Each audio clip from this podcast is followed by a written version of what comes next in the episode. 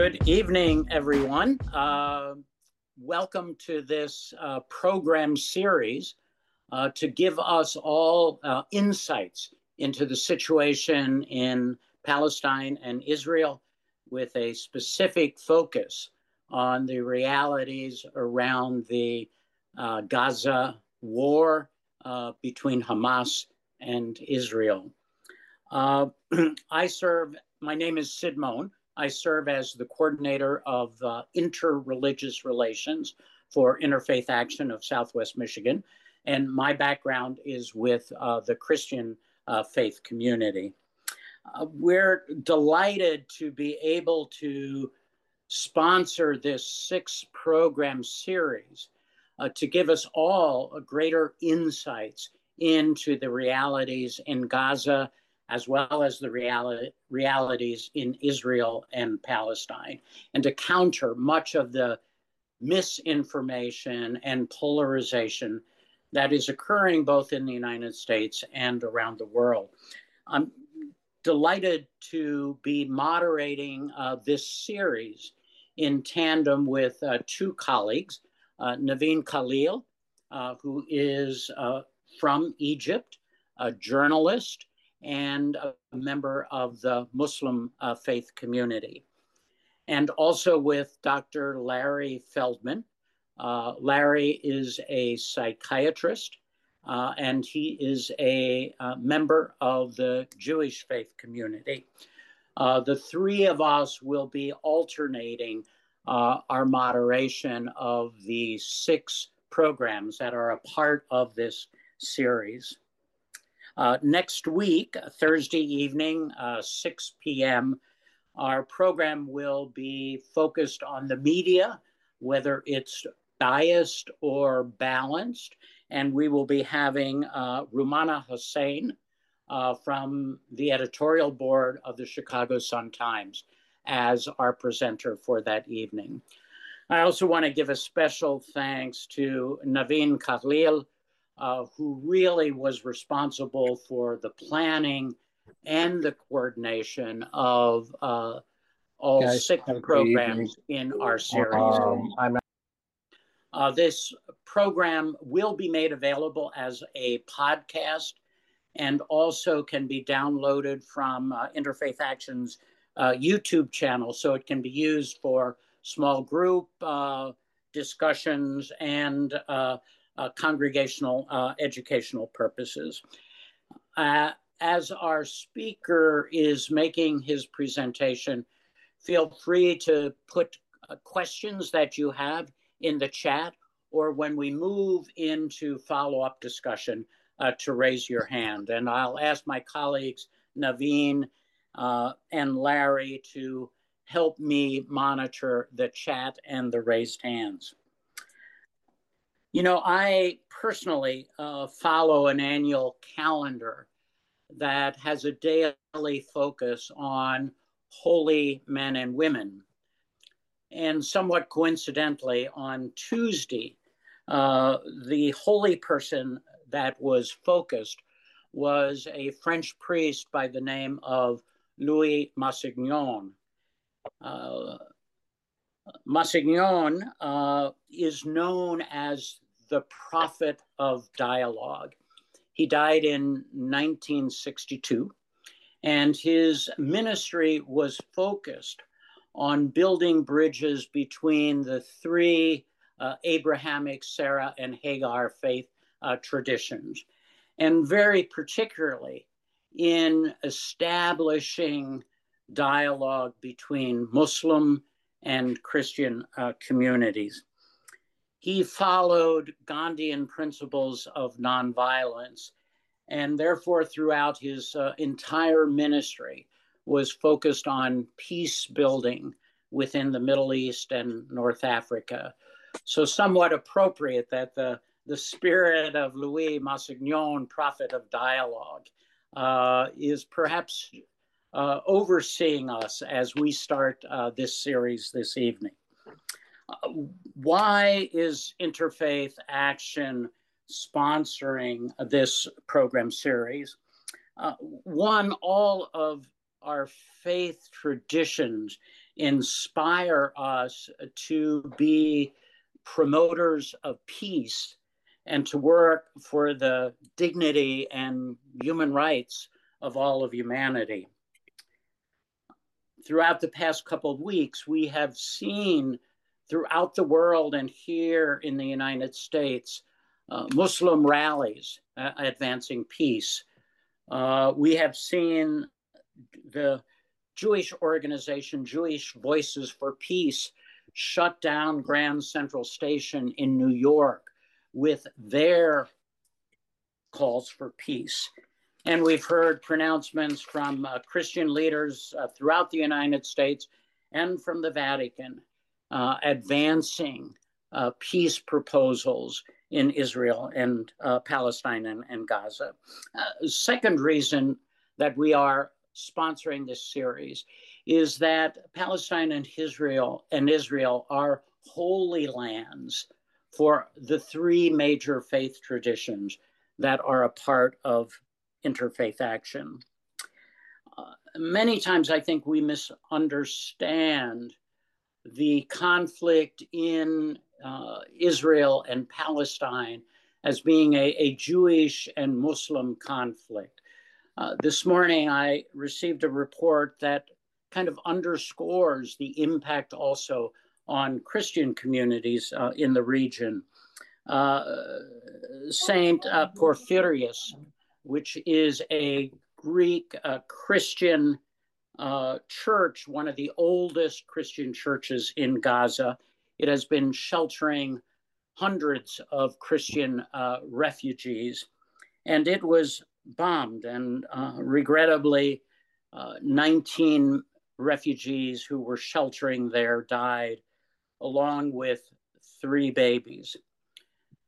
And it has prompted uh, the Christian sheltering in that church to organize a very hasty mass baptism for all the babies who are there sheltering with their refugee parents, with the expectation that they and their babies will die, and they want their babies to be baptized so they can die as Christians.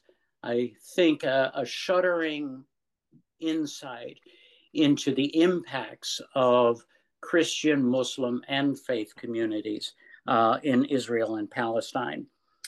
Uh, finally, the the conflict has local dimensions here in Michigan and throughout the United States, uh, with expressions of hatred and division and actions of violence uh, efforts to demonize different faith traditions, calling on us to kind of reinvest and re energize ourselves uh, to promote interfaith perspectives, interfaith dialogue, and interfaith action. Particularly important here in Michigan. Uh, the state of Michigan has the uh, second largest uh, Arab population uh, among the states in the US uh, second only to California. And the greater Detroit metropolitan area houses the largest population of uh, Arab speaking residents uh, in, in the country. So, with that in mind, let's jump into welcoming uh, David Dumke, who is our presenter this evening. Uh, David has his roots here in Michigan having served as a legislative advisor and aide to both sides of the aisle, uh, working with elected uh, uh, officials such as David Dingell and Debbie Stabenow, and also with our own uh, longtime local representative, uh, Fred Upton. Uh, David has his BA in history, political science, and Russian studies from Indiana University, and he has his master's degree from Georgetown uh, with a focus on Christian and Muslim understanding. So perhaps uh, he channels uh, Louis Massignon uh, to us this evening and in, in his ongoing work. Uh, David is the executive director of the University of Central Florida's Center on Global Perspectives and International Initiatives. He was the founding director of the Prince Mohammad bin Fahd Program on Strategic Research and Studies, as well as the Office of Middle East and South Asia Initiatives. Uh, David also is currently the distinguished visiting scholar at the uh, American University in Cairo, Egypt. David, we are delighted uh, to welcome you to this program, and we are eager to learn of uh, your insights into Gaza now. Thank you. Well, thank you very much, Sid, and, and thanks, uh, Naveen, for asking me.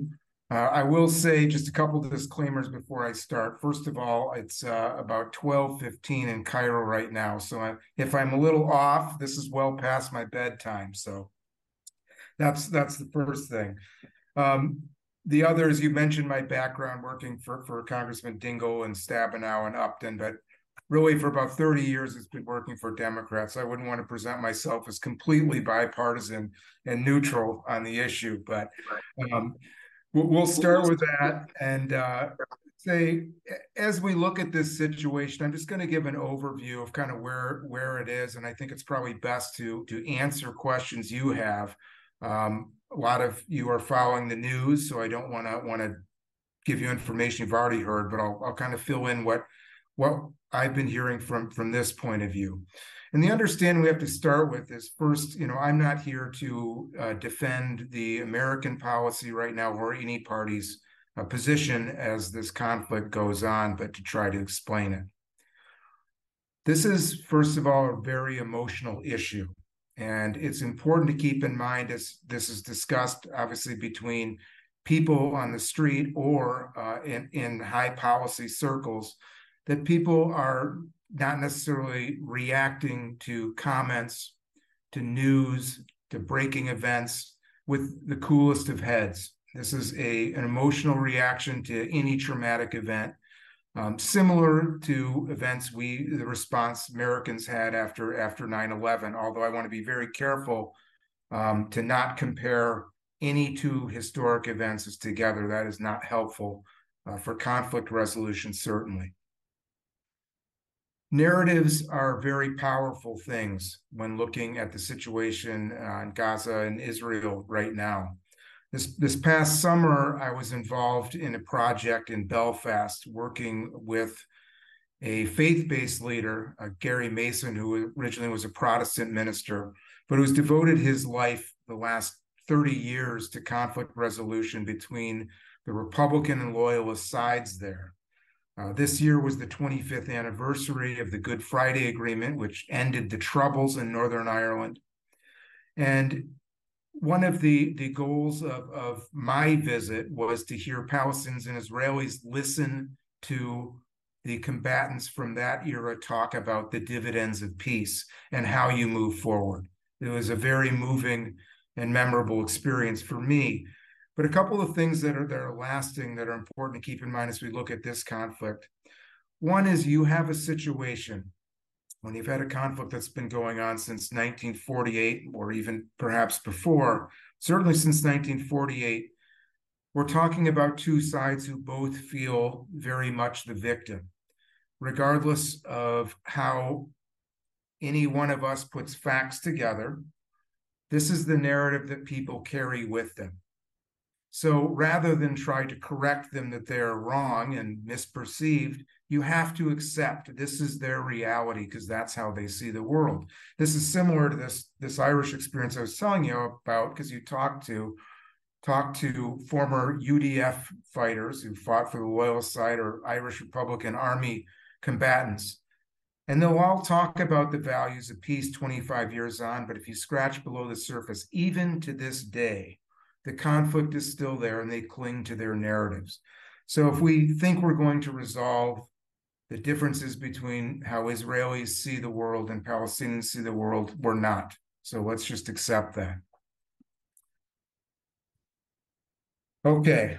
I, I mentioned 9-11, unfortunately, but we really can't make comparatives. And, and I think it's been very detrimental to the conversation and the policy process here in the last three weeks when you've heard what happened on October 7th was 10 times or 15 times uh, what happened to Americans on 9-11.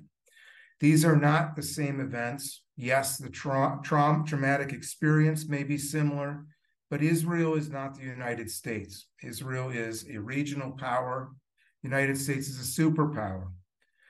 That distinction dictates very much what the response is and what the expectations of the world are and what the world can accept. We've got to look at what this attack really was about. And first of all, absolutely in no un- un- unambiguous terms, we need to condemn uh, terror and the death of civilians. Absolutely. Um, there's no justification for that. But we also must realize this is, there is a historical conflict that is undeniable here. This is a reality. The situation in Gaza was had not been dealt with for some time and it was bound to blow up. You had a government in Israel that was particularly right wing, who had half the cabinet members who were openly suggesting and supporting the concept of population transfer, which is really a euphemism for cleansing uh, the West Bank of the Palestinian population, which would give more, obviously, land to the settler movement and to Israel. So there was a lot of things lying be- below the surface here. It also, October 7th, came about right as there was intense discussion of a possible Israeli uh, Saudi peace agreement, which, from the Palestinian perspectives, would have left them further behind with less cards to play for. Again, not justifying what happened, but it's part of the context and you that cannot be ignored. So that's the historical context here. Um, when we look at victims, we need to keep in mind, and I know you're going to have an upcoming um, event talking about media perceptions. But every victim is a precious life. every life is an individual, not a statistic. From the point of view of the Arab world, there is a feeling that Palestinian victims are treated as statistics and Israeli victims are treated as individual, which makes the story much more powerful to audiences. And it's a reality you, you talk, you hear about bias in the media. That's what they're what what the discussion is about. Another reality that's become evident is in recent years, the Palestinian issue has not been on the headline. The Abraham Accords that were brokered by the Trump agreement completely ignored the Palestinians, brought more Arab camps into the peace camp with Israel, but they, they ignored the Palestinian problem. I've just mentioned the possibility of a, this nascent Israeli Saudi deal. That also would have ignored the Palestinians. But ignoring the Palestinians is not a solution to this conflict. It is this ignoring the Palestinians does not give Israel security, which is the mission of the United States in being involved in the peace process. Provide Israel security, provide peace with its neighbors, so there can be stability and hope for all parties to have better lives for themselves and their children I'm kind of going through a list of some of the realities that, that really need to be faced and kind of are being fought. The other is that international law, even if uh, even if, if flawed and not applied evenly in all cases in the world, must be applied. We have to recognize when we look at this conflict, there is a difference between state actions and the actions of terrorists. And I am not while we are there, much of the program is going towards Israel right now and acting in a way many feel is with impunity towards Palestinian civilians. This is the same experience the United States went through um, after 9 11, particularly during the invasion of Iraq, when you had some of the same feelings and some of the same criticisms of the United States. A question that needs to be asked is if ensuring Israel's security is an American priority, and it, and this is a reality, it is a priority as defined by the United States. what does it mean to be supportive of Israel? Does it mean unconditional support, even if Israel's taking actions which are not in its own long term interests or in America's long term interests? This is a question that is coming up repeatedly. It's a question that's been asked within the Jewish community for the last two decades, especially. Is the direction that Benjamin Netanyahu and others further to the right of him in the spectrum is taking Israel the correct path? And should the United States support that path or place conditions on how they support Israel? This is a question that needs to be answered, and the time to answer it is now. An ugly reality that has to be uh, accepted and acknowledged.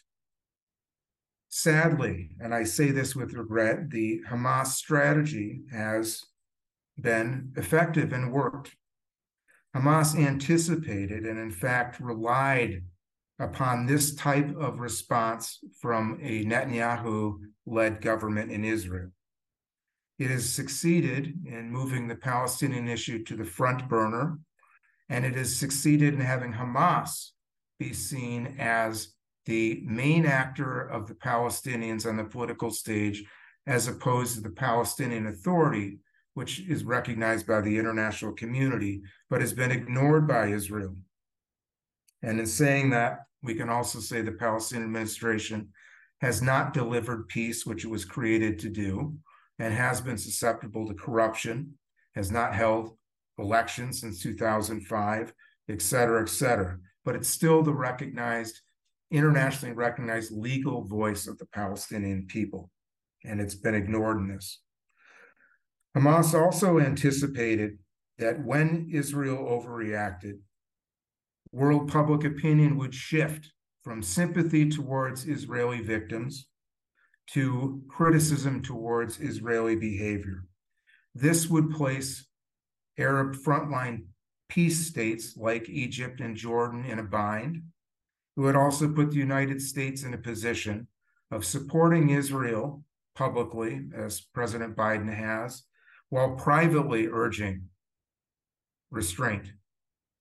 The problem with this uh, policy that the Biden administration has employed so far is that Netanyahu, over the course of his career, has shown a priority in protecting the political uh, interests of Benjamin Netanyahu first. He has not acted, uh, responded to U.S. pressure, except when forced to do so publicly. This was evident since the Wye Treaty uh, since the Clinton administration, Bill Clinton administration has, has gone to the present time. What's the U.S. doing right now? So you, you got to think before the 10-7 attack, and unfortunate for Jake Sullivan, our national security advisor, who wrote a piece on the U.S. diplomatic strategy that was published on the 7th of October, where he said the Palestinian front has never been quieter. Um, he's since retracted that and, and amended it.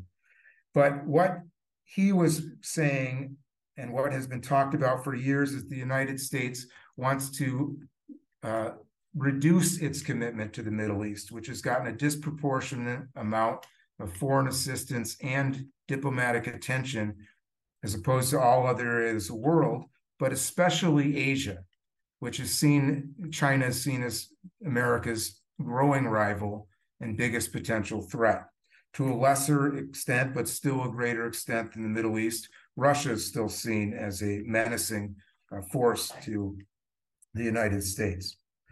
So the idea that the Biden administration had, which was good on paper, was to try to strengthen peace, uh, an alliance of, of, of peace-minded states, and that included a peace treaty with Israel and Saudi Arabia, as I mentioned. It also included a new renegotiating a nuclear deal with Iran to eliminate the nuclear threat. So you're trying to take away the most serious threats to the United States the region, therefore allowing its commitment levels to fall. That's again in an ideal world, hasn't quite worked out that way. Now, what we've done since the 7th of October is we've employed what's called, what's been now called uh, the bear hug approach. President Biden pulled Benjamin Netanyahu close to him, gave unconditional support, but privately whispered concerns, concerns over a number of things. One, that Israel must provide humanitarian assistance to the Palestinians. This has happened with reluctance and with delay on the Israelis' part. Now, um, it, you're not supposed to use food, water, and energy uh, or collectively punish uh, civilian populations. Um, that very much seems to be the case right now. The other concerns the United States have said to Israel is first of all, our own experience in Iraq fighting urban warfare is much more uh, vicious, causes much more casualties to civilians as well as soldiers. So make sure you have a clear plan before you go in. There's also a question that's been raised of even assuming the Israeli Defense Forces to go in and wipe out Hamas easily, which is certainly not likely. What who, who would fill the political vacuum? That is a problem right now. Hamas clearly is not going to stand um, after this conflict is over in any in any scenario. However, someone has to. Israel, uh, Jordan, and Egypt have negotiated peace treaties with Israel. Part of both of their peace treaties specifically excluded them from speaking on behalf of the Palestinians in these matters. Is Egypt, in fact, administered Gaza? It was an unhappy administrative period. It was finally renounced in part as part of the Camp David uh, agreement. Jordan used to have territorial claims over Jerusalem and the West Bank and have, has renounced those. The Palestinian Authority is the legal entity upon which any deal needs to be negotiated with Gaza or the West Bank for that matter. Problem is the Palestinian Authority is not popular in Gaza, has not ever had a presence there since they were essentially wiped out in a brief civil war in 2008, I believe. Uh, many of the uh, old Palestinian Authority leadership from the Fatah secular party are actually in uh, in Cairo. I've seen a couple of them recently. They're ready to go back, but they have no support and they know it. Um, so one of the questions that's being asked among policy figures is, okay, um, if Israel does this, who is going to fill that void? One scenario that's been talked about is is, and I use quotes around it, the Mandela theory there is a Palestinian um, political prisoner who has been in jail for 20 years named Marwan Barghouti, who is popular in both the West Bank and Gaza. And I'm not gonna, I'm not comparing Marwan Barghouti to Mandela in any way, shape, or form. But the the the story is again a, a someone who's been in jail for an extended period of time, retains popularity, is able to be released and then lead their people. Some see this uh, Barghouti or a figure like him as a possible solution. The probably problem is there aren't that many leaders on the horizon. Palestinians, Palestinian Authority is led by an 88-year-old Mahmoud Abbas, who is very unpopular even in the West Bank, uh, the part of Palestinian territory that's controlled by the PA. So that's some of the reasons for the for the um, American whispering uh, in Israel's ear. The other is a real, very real one, which is there is an awareness in Washington the longer this conflict goes on, the more damage it does to America's prestige. Um, America is seen, whether you're talking to Egypt, Jordan, or frankly, anyone in Europe or anywhere else. America is the only player that has any ability to influence Israel. America's role is traditionally called to be an honest broker in the peace. Well, America hasn't really been an honest broker, and the Arab states know it. The Arab states know that Israel is always going to be um, enjoy the strongest level of American support, which is fine and accepted so long as the Americas Americans use their best efforts to broker a peace agreement. The problem in this conflict is there hasn't been viable a viable effort to broker a Palestinian-Israeli peace, which is the core problem in the Arab-Israeli conflicts for 70 years. There's been no efforts, serious efforts to undertaking to solve this in some time, at least over 10 years.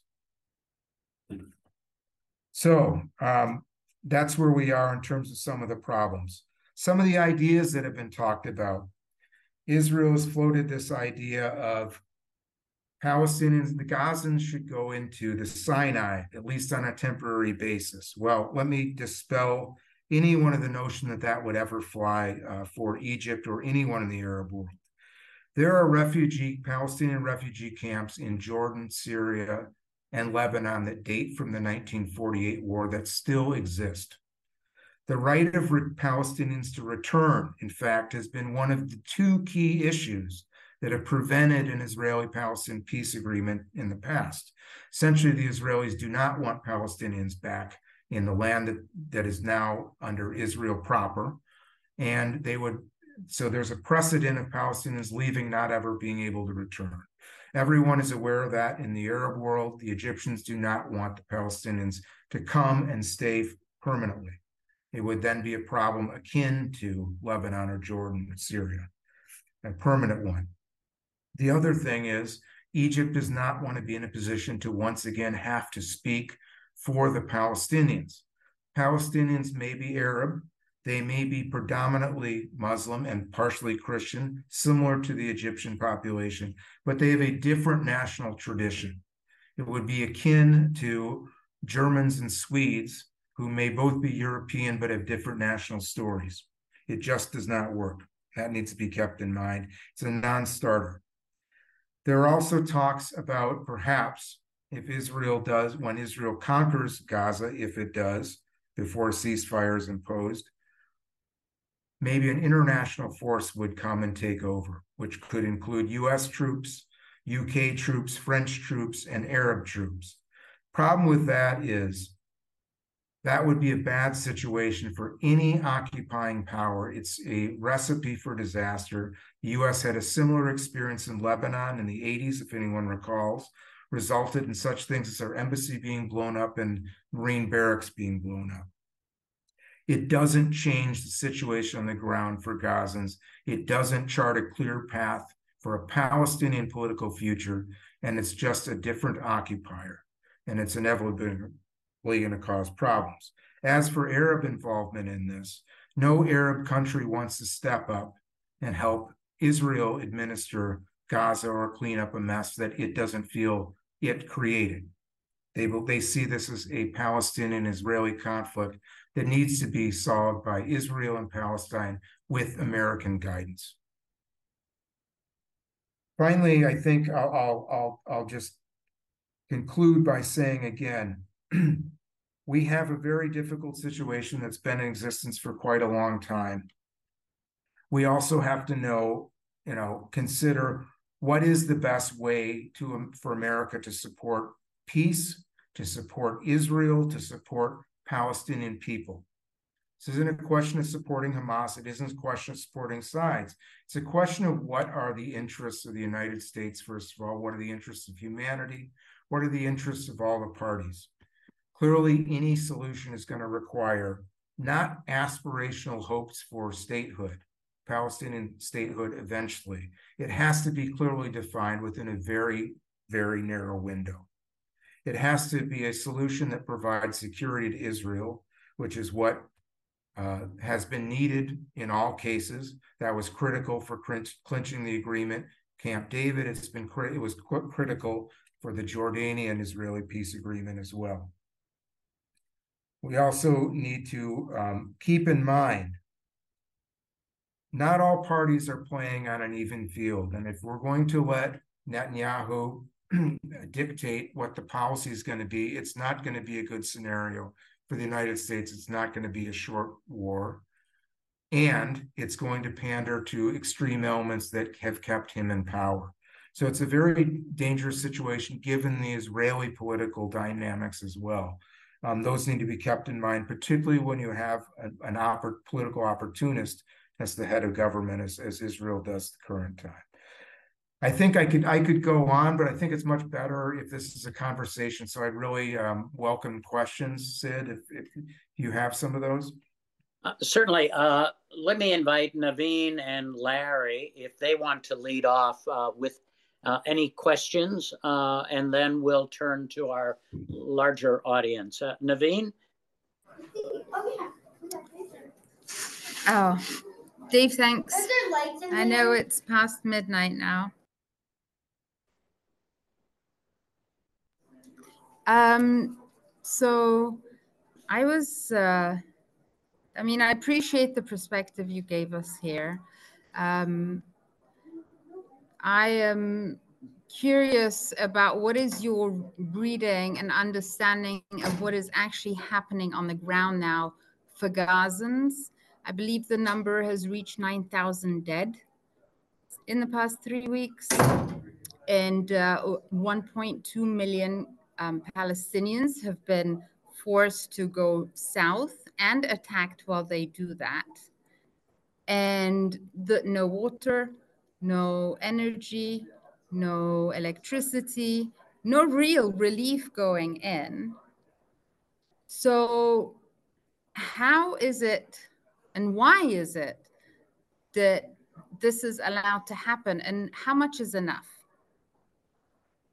Well, I, I can only tell you what I what I've heard. I've been briefed on a couple occasions by some of the Egyptian side who are working on the um, the supplies into into Gaza. Um, there certainly are plenty of trucks waiting to cross the border. Um, those are restricted uh, by uh, entry as to terms of what can enter, how much, and volumes. Okay, the biggest uh, holdup is on fuel. Um, but fuel really is important to run generators and things like that that provide vital healthcare services. So the situation's grim. Only trickles getting in. I think 55 trucks got in today, which is a slight increase, but it's nowhere near uh, the amount that's needed to sustain the population. So it's it's it's a crisis by any any uh, stretch of the imagination. Um, the Israelis claim that that of course are, are, claiming that Hamas is the one who's holding up and that they're stealing supplies when they come over. And you're also hearing a lot of stories that um, if you you read the media, a lot of stories have been planted saying Hamas itself has plenty of fuel, plenty of water, plenty of food. Whether that's myth or just um, painting um, bigger things on Hamas, what they've done is already bad enough. But if you if that paints bigger things, I don't know what the reality is there. I know that the people do not have enough supplies. I also know you're up to about 82 um, UN workers who have been killed while trying to deliver supplies. So it's a real crisis. Um, you saw, you see, the Biden administration is understanding um, that they may not be getting accurate answers from Netanyahu and his cabinet, um, which is why you saw President Biden yesterday say call for a pause to increase have a time period where you can have massive amounts of aid injected. Problem is that's again uh, a temporary step, and it seems inevitable in my mind. Um, another week of this goes on. Of course, there'll be um, many, many more deaths, unfortunately. Um, but the pressure is going to grow for a ceasefire, and I think eventually the United States is going to have to do it, even if they have to name it something other than a ceasefire to save their own political face. They voted against UN resolutions calling for a ceasefire. So, uh, Larry, any uh, uh, questions or comment uh, from you? Yes, thank you for that presentation. Um, and thank you for um, talking about some possible resolutions and, and why none of them would work very well. What would work? What do you think is a possible solution that could work? Well, I think you're going to have to stop fighting at some point. Um, there's there's a realization. I mean, one thing that that's that's that's difficult, of course, and again, you, you do have to look at the experience of fighting um, entities that are built as uh, terrorist organizations. It's hard to beat an ideology, um, especially when the collateral damage is so high. Um, so that's got that that's got to be reality in this. I think what it's going to take is an agreement to get a ceasefire that has a solution. There are so many plans out there, Larry, that have been developed over the years. Okay. Um, I talked to um, one of the US architects of the post Oslo period peace between Israel and Palestine. And he was the one, for example, they the US built an airport in Gaza, opened a port there, tried to get the economy running. You have to have jobs for people. Um, the, one of the biggest problems with Gaza, you had unemployment, depending on how you read it, of up to 75%. That's not a scenario that's going to work. But add to that the, un, the you know, there was really no opportunity for a state coming. In fact, less opportunity.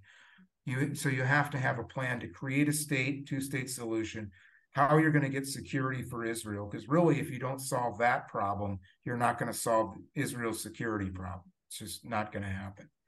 So it's going to going to require international commitments, and it's going to require ceasefire first first step. I don't know if I answered your question. I could elaborate. We're working on white papers on this right now, but there are a lot of other people doing it as well. Well, thank, thanks for your answer. I, I don't expect you to solve the problem tonight. thanks for your ideas. Right. Any uh, questions or comments from uh, other uh, participants?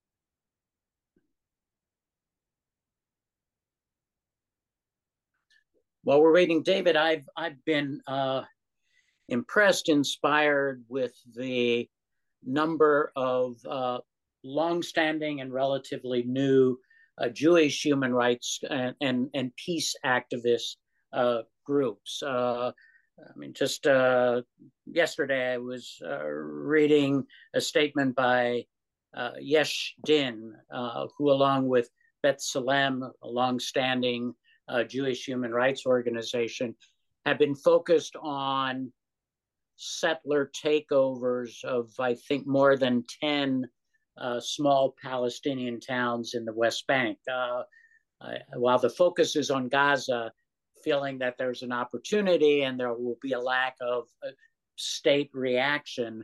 Uh, so they can just move uh, Palestinians off their land. can you comment, I guess, a bit about the new threats to the West Bank, as well as uh, perhaps some hope that we find also in uh, Jewish uh, Israeli uh, human rights and, and peace groups.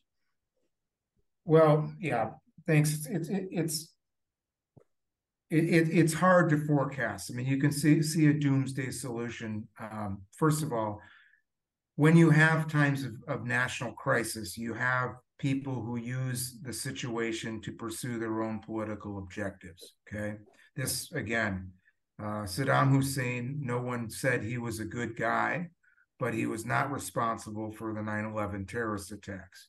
Mm-hmm. No, nor did he actually have weapons of mass destruction. But there was a dedicated group who pursued that path after the 9-11 tax that was uh, attacks that was the window. I bring that up again I, I don't like comparisons they're not normal but that is one that americans are familiar with. There is a um, powerful settlement settler movement in israel as you know. Um, two of the most notable members of benjamin netanyahu's cabinet responsible for security and for taxation. This is before october 7th uh, were openly calling for population transfers. They have, um, there's no reason to believe that they are going to stop doing that after the terrible attacks of 10-7, because now they will, they, there will be a logical um, argument made that the only way Israel is safe is if the Palestinian populations are removed altogether. I'm not saying that's going to happen. I don't think the world uh, population would would allow that. I also don't think the population in Israel necessarily would allow that. Certainly, there'd be an uproar uh, among the American Jewish community, many of whom have been the most active and outspoken uh, advocates of a two-state solution and peace process um, over the last 20 to 30 years. Great, thank you. Uh, we're coming to the end of our time. Any uh, final comments or questions for David? Um, hi, sorry, I do have a question. Uh, hi, David, how are you? Good, how are you, May?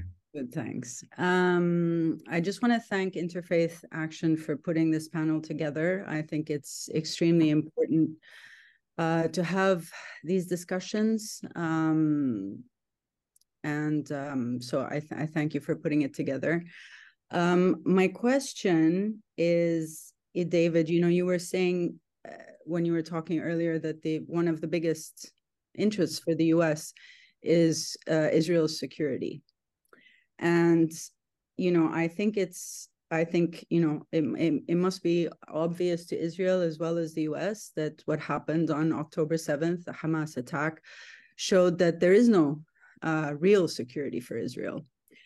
Um, Gideon Levy, the Israeli journalist for Haaretz, he had a video saying that he thinks, as far as he's concerned, the two-state solution is dead because of all the settlements. There are 700,000 settlements. and according to him, they, you know, they won't be able to remove those settlements ever. So he he his um, opinion is that there is only one solution, which is a one state solution moving forward. And I just wanted to get your thoughts, opinion on the possibility of a one state solution, whether Israel would ever go for a one state solution, and whether the US would be willing to push for a one state solution for security for the you know for the full security of Israel moving forward. And um yeah and he says you know one state solution with equal rights right. for everyone, israelis and palestinians. Thank you. So you know well thanks for the question. I mean i, I think there are some palestinians who who have said similarly you know we'll forget about the two state solution because at this point we can't have a one contiguous state. You're talking about two enclaves where we never have control of security or anything else we'd rather wait it out. And um, if Israel is going to be a democracy, eventually there will be more Palestinians in it than there are um, Israelis, uh, Jewish Israelis. So it's it's there are some who say that that would be the best path because we'd have more of a say in what the government of Israel um, does. That said, uh, and I think the Americans, if there was support on the Palestinian and Israeli side, would be fine with that. I don't think Americans are fixed on one solution. They just want the problem to go away, frankly, to be blunt. Um, the problem is, polls have consistently shown that is not a popular idea among Palestinians or Israelis at this point. So, um, if unless there was a consensus on both sides that this is the best path path forward, it's a non-starter. Um, even if the populations are so mingled at this point that it's hard um, to separate. So that's that's the quick answer. And I know um, there are those who who say again, uh, if Israel was a if it was a one state solution, then there'd be some choices about what democracy actually means. Uh, but that would then go to the nature of what the Israeli state is. Is it a secular democracy or is it a Jewish state? Can it be both? David, uh, thank you so much for sharing your uh, insights, your uh, expertise, uh, and for staying up well past midnight uh, to join in the, this conversation. We also, I mean, thank you for your work. again, as I said earlier, in the in the spirit of the French priest uh, Louis Massignon uh, to be a prophet of, of dialogue and uh, an actor on behalf of, of peace and uh, dignity and rights. Uh, we're grateful for your work in that area. And we pledge that we, as an interfaith community here in uh, Southwest Michigan, uphold those values and those commitments in our portfolio of action. Again, thanks to everyone for joining us this evening. Look forward to seeing you all uh, next Thursday, 6 p.m., uh, for a conversation uh, around the media. Have a good night, everyone. Uh, appreciate your time.